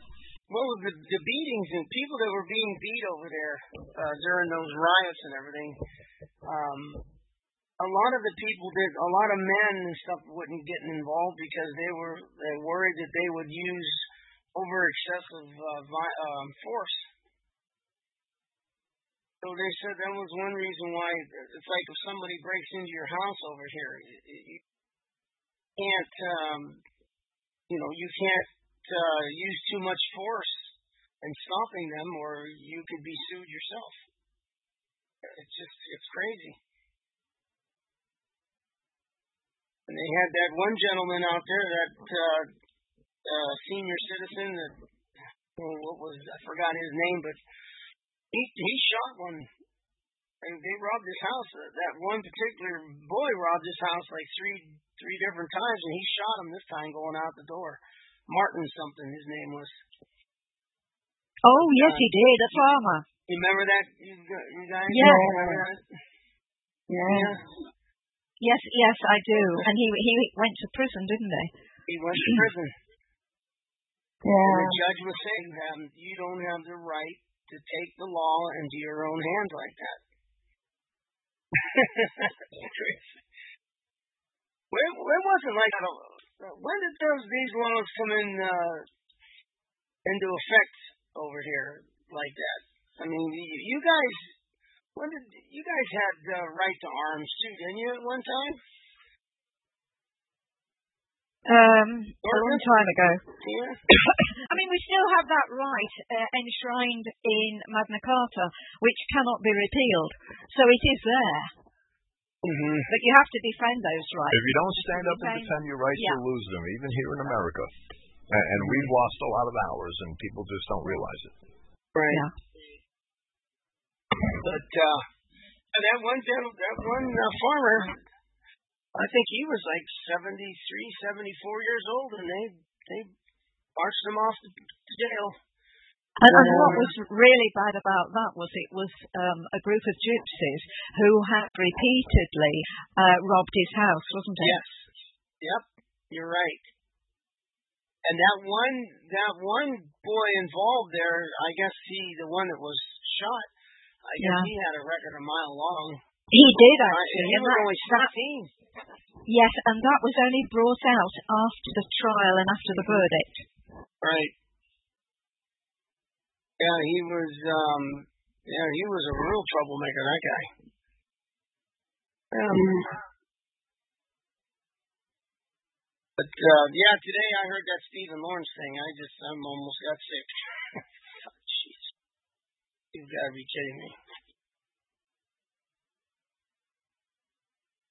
Nothing brought up about the, the police officer that was slowed down or... Nothing brought up about, what about that uh, white man that was beat in the street during the riots last month? Yeah. Or, uh, beat right there in the streets and nobody helped him. But, uh, I don't know. Like I say, until we, you know, the sneaky hinge gets the oil, so... It's just, it's best summed up by the um the quote from Gibbon that Judas was um kind enough to put into the Saxon Messenger, the first issue, that said that when the people of Athens sought security and and, and peace, mm-hmm. they lost everything. That's yeah. the way it is, and, and people don't understand it. That that's one of the most important lessons in history. That when people seek security and comfort, they're going to lose it all. When they no longer defend their rights and stand up for their nation because they would rather have security and, and their own comfort, that then they don't deserve either. They don't deserve anything. Mm-hmm. And it always gets taken from us. Yeah. Yeah. The thing about it, too, uh, there is a lot of white people all around the world that are very upset. When this thing starts, this counterattack or whatever, it's going to be a it's going to be a global thing too. I think there's great stirrings in this country. Like they're trying to contain it. There's a big uh, people are camped outside Saint Paul's Cathedral, mm-hmm. and uh, they can't move them on. The deadline was six p m this evening. Uh, Otherwise, they were going to take them to court. Well, they're, they're still there after the deadline. People are waking up in this country. Right. They are I, I don't know about Britain. There. I can't speak for Britain, but this Occupy movement here in the United States, it, it's mostly people that have never occupied themselves, right? It's, it's been hijacked. Yeah, yeah. It, it's it's been hijacked by Bolsheviks, and, and most of the people involved. Uh, have always been the vagrant class, the useless class. Mm-hmm. That they've never. Some of them are honest white people that have been displaced and, and put out of work, but most of them are, are um, handicapped vagrants and, and hundred-pound overweight people that, mm-hmm. that, that that that are unemployable virtually mm-hmm. because yes, of the, the condition that they're in. Absolutely. I do understand that, that they've got nothing else to do as well. Right. Yeah. That's why I like to say they're people that never occupied themselves, and, and they're trying to occupy Wall Street, right? Well, I, I believe uh, I believe these last riots they had really, really upset the, the British white people, the British people. I think that they just got a taste of this after all they've done for these people, and then to have this thrown in their face like they've done, I think this has uh, really, really upset a lot of British people. Yeah, I, I, I feel guilty because I haven't had time to do anything in, as as concerning a follow-up uh, mm-hmm. on the Tottenham riots, right? Yeah, and I, I just think, I, I talk to people and, and, uh, and, um, Oh, they're, they're, I mean, I remember when they came, I've seen clips and stuff, they coming to, to England and how it was going to be so wonderful and they could just live in peace and everything. And now, you know, their great-grandchildren are burning, burning the country down. Mm. And I think that's really, really, it's really blowing back into the face of the British, the white British people. And they're very, uh, I think it's... Uh, the start of something myself. I do. I, I think so. Yeah. Really so. I think the British have had enough because you're. It's not like in America where you can just move away. Uh, you know, you can move a thousand miles away from it. you know, get up in the hills or whatever. You hear, it's just right in your face. And I think it pushes, uh, it, uh, it, it pushes your uh, buttons more, as they say in America. Yeah. And those last riots. Well, it's Middle England that I was with today, and I was so surprised at their sharp attitude. And they know that they're the backbone of this country, paying all the taxes. And I was, I was pleased to hear it, that they are um, aware. Mm-hmm. Yes. But they've got to get rid of them because so they can do what they want to do. Well, it's it's another situation that uh, when things get worse, When, the, when your daily lives, when our daily lives here are interrupted, and uh, you know, when it interrupts your daily life, and, and it really starts uh, working that last nerve, and I think people will really, you know, something will happen. I, I believe this is gonna this is gonna happen everywhere. Yes, I think it's the beginnings of that. Because uh, you know, there's more of us than them. Well, at the moment. Yeah, at the moment. I know over here it's still. I, you know, I think the colder the weather gets here, I think a lot of them start to move. I don't know. I don't think they like the cold weather here. I think the weather gets them. I hope. Well, you know, you know what we call snow up here in Upper Michigan, right? Pardon me? We, we the call, snow. In Upper Michigan, we call the snow uh, the nigger repellent. Yeah. Oh. I don't think, yeah. It keeps them in, that's for sure. Yeah, yeah, that's. They don't like it. I, they don't uh, like the cold. Yeah, the white yeah. people come out and go snow skiing, ice fishing, snowmobiling, cross country yeah. skiing. All the niggers stay in the house and uh, and hope to God they get a welfare check.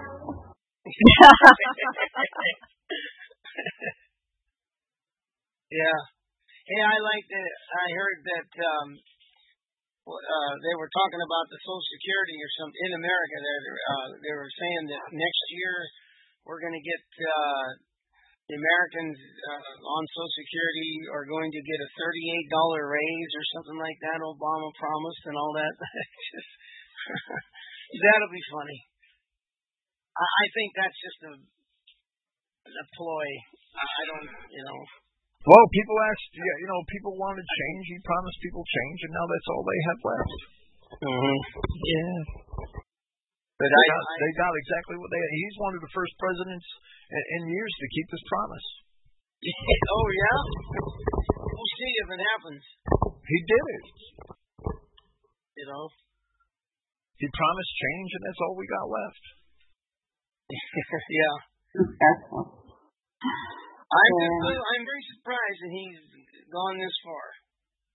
I'm really surprised. I, I thought that, of course, I never did believe that there would be a black president for another twenty years. You know, I thought we had to be,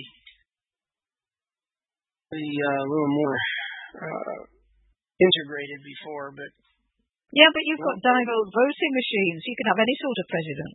Mm-hmm. Well, they could put a George Bush in there. I guess they could put Obama in there. No one says anything about his white mother, do they? Nobody. You never hear her mentioned. Be- because somehow the Negroes know that the, the one-drop theory, that, and, and if you have black blood in you, that makes you black. Yeah. No, no, who mentions Tiger Woods is Thai? I-, I think she's from Thailand, his mother, right? Yeah. Thai or something yeah. exotic like that. But, well, um, nobody mentions it. Everybody perceives Tiger Woods as being black because, yeah. well, well, that's what he is. Mm. Yeah. Every shade of gray is black in this country, and that's probably the way it should be. Yeah. Yep. Yeah, they, uh, they're, they're, I know he, I think... I saw there in the news a, years, a few years back where he, he got upset with uh, some blacks and his organization. I don't know whether it was N double A C P, and he told them that uh, that he was Malaysian he wasn't black, but he was Malaysian, and stopped referring to him as a black man, because he was a Malaysian. I don't know. Well, well, there's another confusion of race and geography, right? Because sure. Malaysia may have been his nationality when he was a child, or, or his country of habitation, but it sure as hell isn't his race, and I'm sure that the, the Malays would never accept that. Yeah. Well, I mean, you know, he must be a handsome guy. Look at that uh, Norwegian gal that he married, you know? Yeah, but at least she got rid of him, doesn't she? Yeah, well, she's poisoned anyway. It's kind of late. Right. Yeah. And she has a few of its little nigglet children. What do you think about that, Bill? Uh, I don't know what's his name of it. Over the years, I've always, my dad and I used to discuss it back and forth. Or you're, thinking, here. you're thinking of telegony, aren't you? It, it, yeah.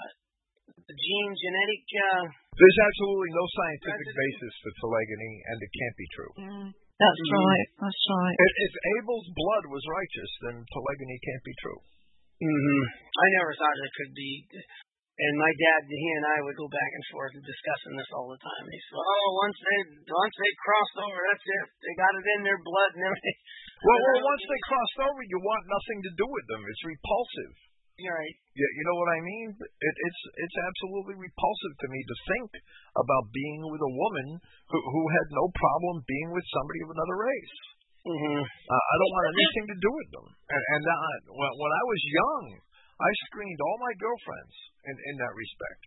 Mm-hmm. Bill, Bill, you, would you explain what telegony is? There are a few questions might help a, a few people. Well, well, telegony was the idea that a, a prior mate could affect the genetics mm-hmm. of, of oh. children born to future sires. In, in other words, it, mm-hmm. it, in, in other words, we would all have the D N A of the serpent because mm-hmm. we all descended from Seth, and Eve had been with with um, Satan right. and, and mm-hmm. had Cain first, right? Yeah, yeah. It, it was one of Eli's ideas that he was, you know, quite enthusiastic about. Well, well, right, mm-hmm. it was. It, it was another harebrained idea that Eli jumped on the bandwagon. Wesley Swift had, had also um, jumped on that bandwagon. Wesley yeah. Swift concocted the idea of seven gestations to cleanse Eve's womb, which there's absolutely no scriptural basis for whatsoever. Right, and and one lie always leads to another. There is no doubt. If you lie about one thing in Scripture, you're going to have to eventually be forced to pile other lies right on top of it. And, and Swift was wrong, and, and yeah, Pete Peters was a telegony advocate, and he was wrong, and, and Eli James, of course, is almost always wrong. Um, well, well anyway, yeah, Eli signed on to telegony, and, and that what, what they don't understand is that when a female child is born, that female child has something in her womb called oocytes, and the spelling of the word is O O C Y T E. And oocyte is what pieces of material break off from when that woman matures sexually and begins to menstruate.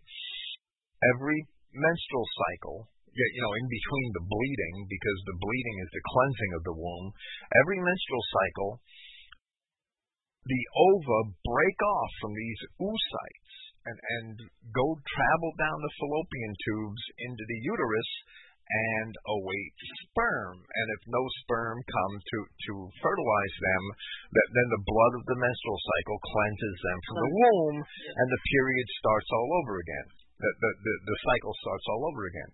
Well, well the oocytes, there's like one hundred fifty thousand uh, of these little, almost like filaments in, in the ovaries, that supply these ova or eggs. There is absolutely no known biological process by which anything entering into a woman during her lifetime can rewrite the D N A encoded in all of those oocytes which are the genetic reproductive material of that woman, and which exist the day she is born. They are already there. That they only derive from that girl's parents, period. Just like every other cell in the girl's body only mm-hmm. derives from her parents. Mm-hmm. So telegony can't possibly be a fact of life. It can't. There's no known biological method by which it operates. And no, and no biblical. And, and abs it, it's and absolutely remember, contrary to Scripture. Yeah, I remember hearing that from Swift, and uh, I just never could find any proof of that. Well, well right, and it, it it was a myth that came from from the from the eighteen hundreds, and and mm-hmm. and, and um and, and it was predates the the advent of genetic science, and genetic yes. science proves it wrong. And how how do you spell that? The oocytes are O O C Y T E. The oocyte is, is you know, there's there's like a hundred thousand of them, and and um, every baby girl is born with them already fully formed. Okay, tele telegamy is it? Telegony, T E L E G O N Y. I haven't. I haven't uh... Right. Well, telegony is a huge error that identity people have taken up. And um, I, I think the one seed liners use it as a greater argument than the two seed liners, because the one seed liners, you, you know, use it to prove that if Cain was born of the serpent, then we all have serpent D N A in us because of telegony. Mm-hmm. Well, well if, if Joshua Christ called Abel righteous, then Abel can't be mixed, right? Period. That's right. End of story. End of story. Yeah. Because nothing mixed can be righteous. Nothing that violates Yahweh's law or of kind after kind can possibly be righteous. Mm-hmm. And another thing, of, well, uh, also I heard the argument after ten generations, uh, that cleans the genetic code too. Well, well, that's that's a lie. You know. Because once the genetic code is corrupt, it's always corrupt. Yeah. Yeah, you know, after ten generations, you'd have to accept a bastard. Well. Yeah, you know, what did the bastard marry for the last nine generations, right? I mean, a yeah. bastard's always a bastard. It's it's like that situation with that, uh, well, William and that uh, common Kate, as they call her. You know, she, um, uh, knowing, you know, she has, uh, what is it? She's from the Goldsmith, I think her uh, uh, family on her, was it her mother's? Is it her mother's side that's? Yeah, I think it's her mother's side. No, father's side, the Goldsmiths. That, that are, uh, you go back three generations, and uh, they were, you know, they were in the synagogue. But they said that they, uh, the last three years, or last three marriages or whatever, uh, three generations where all their marriages were conducted at a church. That's what they said. So they're okay now. Yeah, right. Well, well, that's the Catholic idea of a bastard. It is somebody that's right. The Catholic idea of a bastard is somebody that was not properly married according to the Catholic rites, mm-hmm. and, and the child born is a bastard, yeah. or a, a child born out of wedlock is a bastard to the Catholic Church. Mm-hmm. Well, which is a disgrace. To teach that is an absolute disgrace. Yeah. And, and if a woman has a child with alien traits, and, and the husband's white and the woman's white, well, well, I would say that the woman was probably screwing around and just doesn't want to admit it. Yeah. Found some sucker. Found some sucker to marry so that she could get get that off. well, well, right, Icelander. In in um some stages of our history, uh, a bastard was also the the um the, the child of somebody of a different class. Mm-hmm. But that still doesn't take away the racial definition of a bastard. Yes. Yeah. Um, Let me see here. I'm trying to look up that, where I saw that article, but until I didn't hear. Well, I gotta learn not to play with this microphone because I'm always hitting this little dial and turning my volume down, and I can't hear anybody, and then I sound bad. I feel bad because I didn't hear anybody, and I keep talking. Yeah. I, I think you've got the volume just about right, haven't you? Yeah. So how's everybody else doing out there? Right. We need more people to talk on this program. You're gabbing away here. Icelander. Icelander's got to talk to us.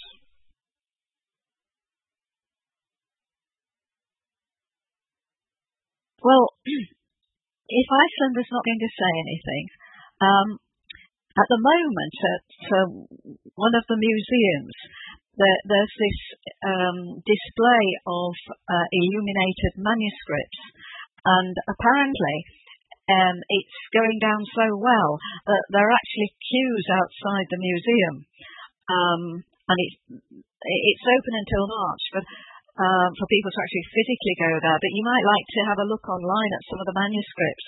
They're, they're really beautiful.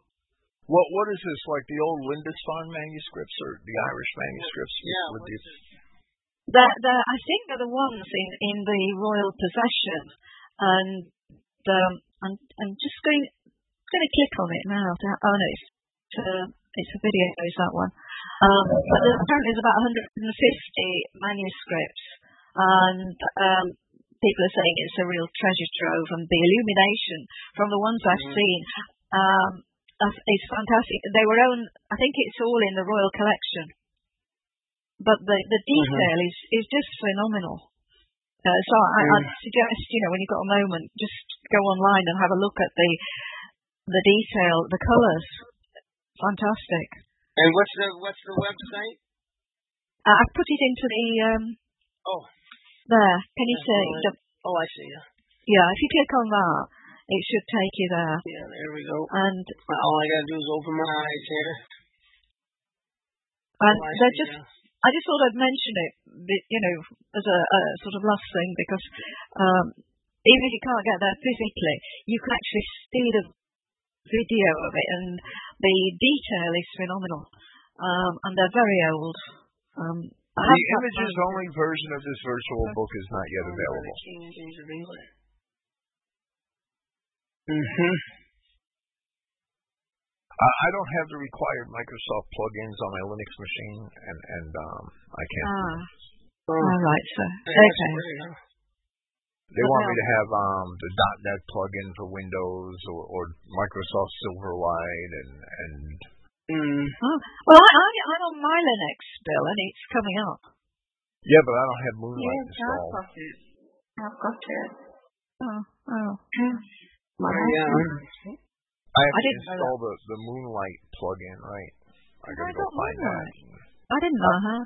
I, I don't know if I could do it on OpenSUSE. I might have to do it on my um my Mint box. And mm. It's complicated. Well, it's very interesting. All right, it, it's Mint that I'm on, so that's why it's uh, a bit easier. Yeah, my wife and I are going to go take a trip down to Dublin there to the Charles Beatty uh, Museum and check out the manuscripts down there. Well, certainly while they're still available. Oh, that's interesting. Mm-hmm. Well, I'm going to go down and look at them, but I'll go after Christmas because I think the queues should have, uh, you know, decreased. In London? Yes. Okay. Yeah, I sure would like to get over there. Well, well, there was an exhibition. I, I didn't get any pictures of it. I, I should have got a picture of the line.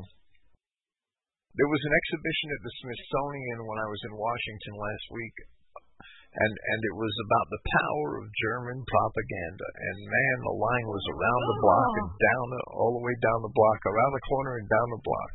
I should have really? taken, yeah, I, I should have oh. taken pictures of just the outside and the line, and I, I didn't do it, but, but it was pretty crowded. Yeah. And you had your hands full, didn't you? And, and I just thought, yeah, I had my hands full with two kids, mm-hmm. and my my uh, my son and his wife and, and the two kids, and the two kids cling to Grandpa, right? So so yeah. well, well um I wanted to, you know, the first thing that crossed my mind was that all these poor suckers on this line don't understand the power of Jewish propaganda that gets them to think about this this Nazi stuff being propaganda. Yeah, you know what I mean? It's it's like yeah, it's yeah. like the egg inside an egg, right? I mean, they put they put uh, they put Obama in. You know, guy wasn't even born in America, and they made him president. That's That's what you call propaganda. That's right. That is professional at its best. Well, the I mean, power of Jewish propaganda is incredible. We did a job there. Was this in the local press, Jude? Um, yeah. Um, to advertise it, I've never heard about it. But I think somebody.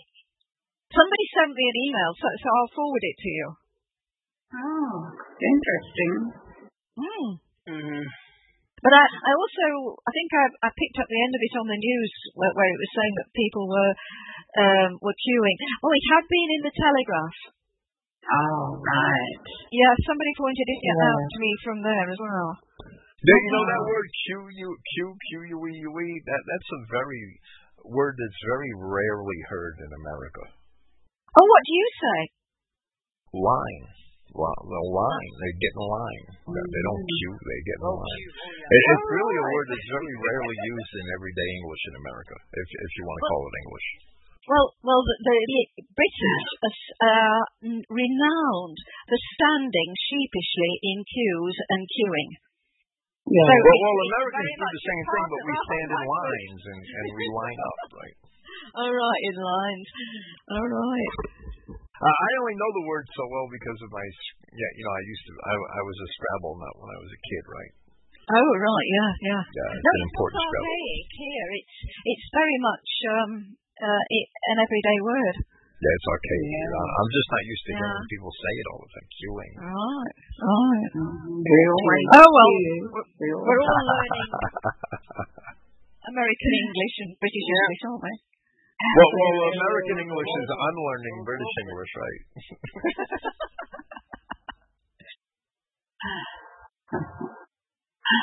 Yeah, we're all becoming part of the global world. Well, like the Brit, it took great offense with my translation because I had the nerve to use the word thusly, as if America can't depart and, and invent a new word from, from the from the Queen's English, right? Yeah, yeah, yeah. I mean, language is forever changing. Whatever. Jeez, yeah, tell me about it. You ever see these kids that text? You know, they do that texting and the language they have, it's yeah. a whole different world. Yeah. You almost need an interpreter, a, a little book of interpretations or something, the way they text now. Well, well, there was another. There was an American that comes here all the time. Kaiser asked me why I used a certain noun in, in my Bible translation as a verb, and I purposely used it as a verb, but because it was a Greek verbal participle, you know, in, in Greek. So I made the American noun a verb, and instead of using a phrase, right? And, and he asked me why I did that, and he said that's not a word in English. And I said, can I make it a word in English? You know, I, yeah, yeah. English is what writers write. Mm-hmm. So that was my position, and he didn't really understand that. But you, you have to understand that it, it's only. Uh, I mean, in England, I I forget his name, but the first dictionary was in the mid eighteenth century, and uh, in America, the first dictionary was about seventy five years later with Noah Webster. And Noah Webster purposely deviated all the spellings because he thought American English should be unique. So he made an, a, a single-handed decision to do that. Everybody followed him since. Right, right. He dropped the U out of color and, and changed the R E around in words like theater, right? right? And, and yeah, dropped the U out of harbor and, and words like yeah. that. Yeah. He purposely did that to differentiate American English and confuse every subsequent generation of of reader who, who reads books from both sides of the pond. Yeah, yeah. And and then, of course, somebody decided to have a different data order as well, didn't they? Mm-hmm. Oh, yeah, right, the, the way we write our dates. So, right. It's a, re- a real life. Yeah. well, well, the Canadians followed the British and all that, right? Yeah, you, you're aware of that, right? The Canadians followed the British spellings, and they insist on it. And, and the Canadians followed the British date order, and they insist on it. I had a boss for, for three years who, who was a Canadian. He, he was a um, he, he was actually a, a, a public accountant. And, and um, vice president of my company, and, and, and he was from Ontario, and, and he always used to hassle me about the way I wrote the dates.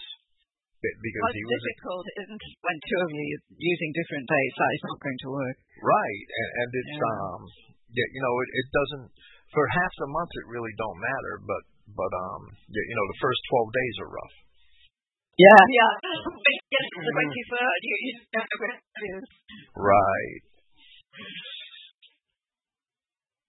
You know, another thing too, I just remembered that they say over here is um, when they go to borrow something, they say loan, and and I loan you. Let's see, how do they say? The kids say it all the time. Can I loan you? You know, uh, can I loan your hammer from you? That's what they say. Can I loan your hammer? Mm-hmm. Or I can, you know. Uh, can I do that in Ireland? Yeah, that's this might right. be this might be an Irish slang or something. Right. Yeah. We use borrow for the passive and never loan yes. for the passive. And right? uh, it's, it's like what? And it's, a lot of times when they, they call you here, uh, you go to answer the phone, they'll say, "Who's this?" You go, "Hello," they they'll ask you, "Who's this?" You know. And uh, I remember my dad used to just love that one because he, you know, well, who'd you want? Well, who's this? We just go back and forth all the time. That that's the kind of funny. I don't know. There are a lot of lot of um, slangs over here. But um, my cousin, she's a court reporter, and she, you know, she's always correcting everybody on their English.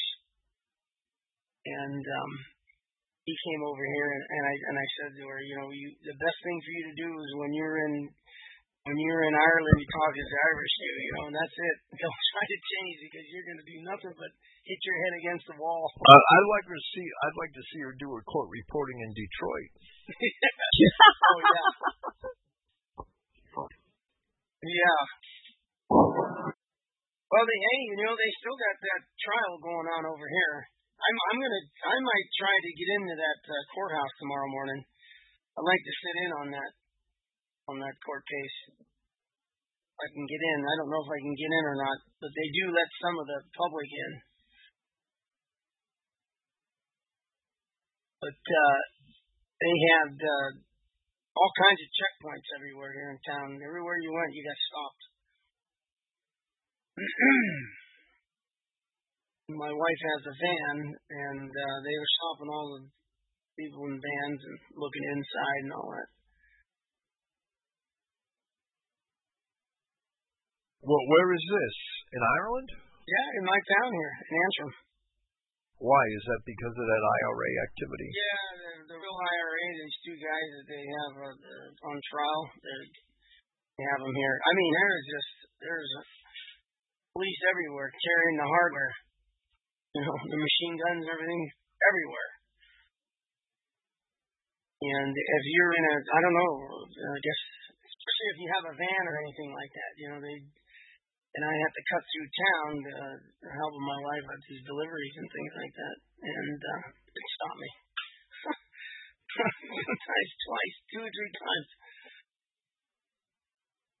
I just came through here. That's okay. Just want to take a look. Well, well, you're bald, so so you keep your head shaved, right? So so you're a suspect, right? Right? Oh, you're a yeah, skinhead. No, I had my hat on. I had, uh, I had my hat on today, so it was cold. Yeah. But uh, yeah, it's I guess it's well, it's a big case, and um, the real I R A, you know, they're uh, they're pretty, uh, they're uh, as they say, uh, very gutsy. You never know what they're going to pull off.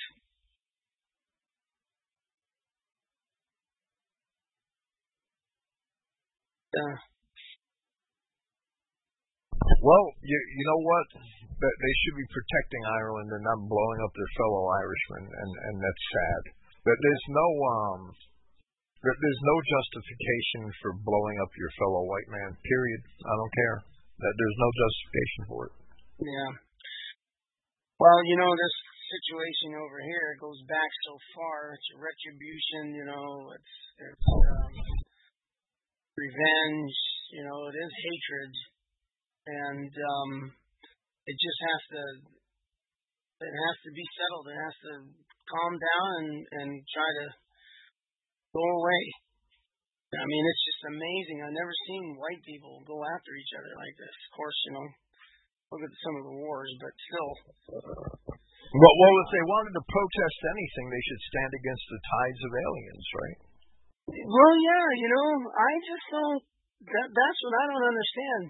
And the other day, I went to pick my grandson up, and he had his reading, he had a little booklet there to practice his reading. And there it was, it was a nigger family, black family, uh, reading about Rosie or something, I don't know, the black, the black girl, the little nigger girl, uh, and her family. I, I just couldn't get over it. Well, how did you I, read that? That's not Nigerian culture. In Ireland, it comes down to families. The families bring up their children with the hatred. It never, it will never pass away until they stop doing that. Mm. Yes. One against the other, so that it's spread well, into the children to carry it on. You know, Dorcas, if they understood their identity, you wouldn't. Yes. True. You know, if they take yes. the time out. And, and uh, look into this, they would find that, you know, that uh, we are, you know, all of our fathers were under the cloud when they came out of Egypt. All of our yeah. fathers. Yes, indeed. And, uh, you know, and, and it all comes down to skin. And it comes down to, gen- to race and genes in your blood. So, well, they don't know that. I think nope. Yeah, a white, so. Right. Like I, you know, like I had a an Irish guy tell me one one time there that you know I never had a never had a black man try to kill me. Well, you live where I live. You would.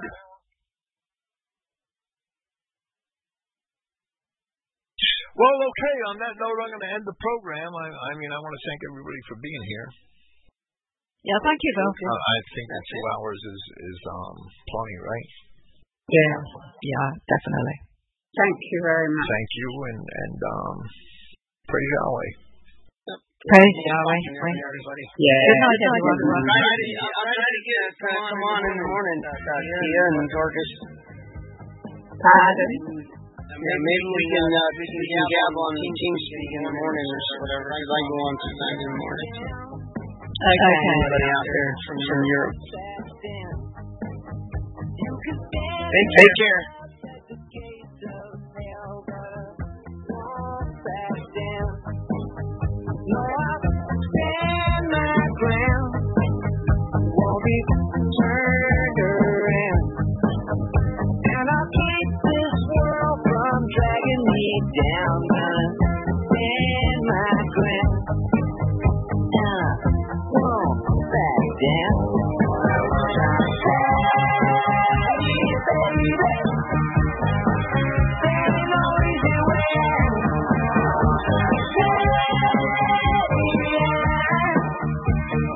Yeah.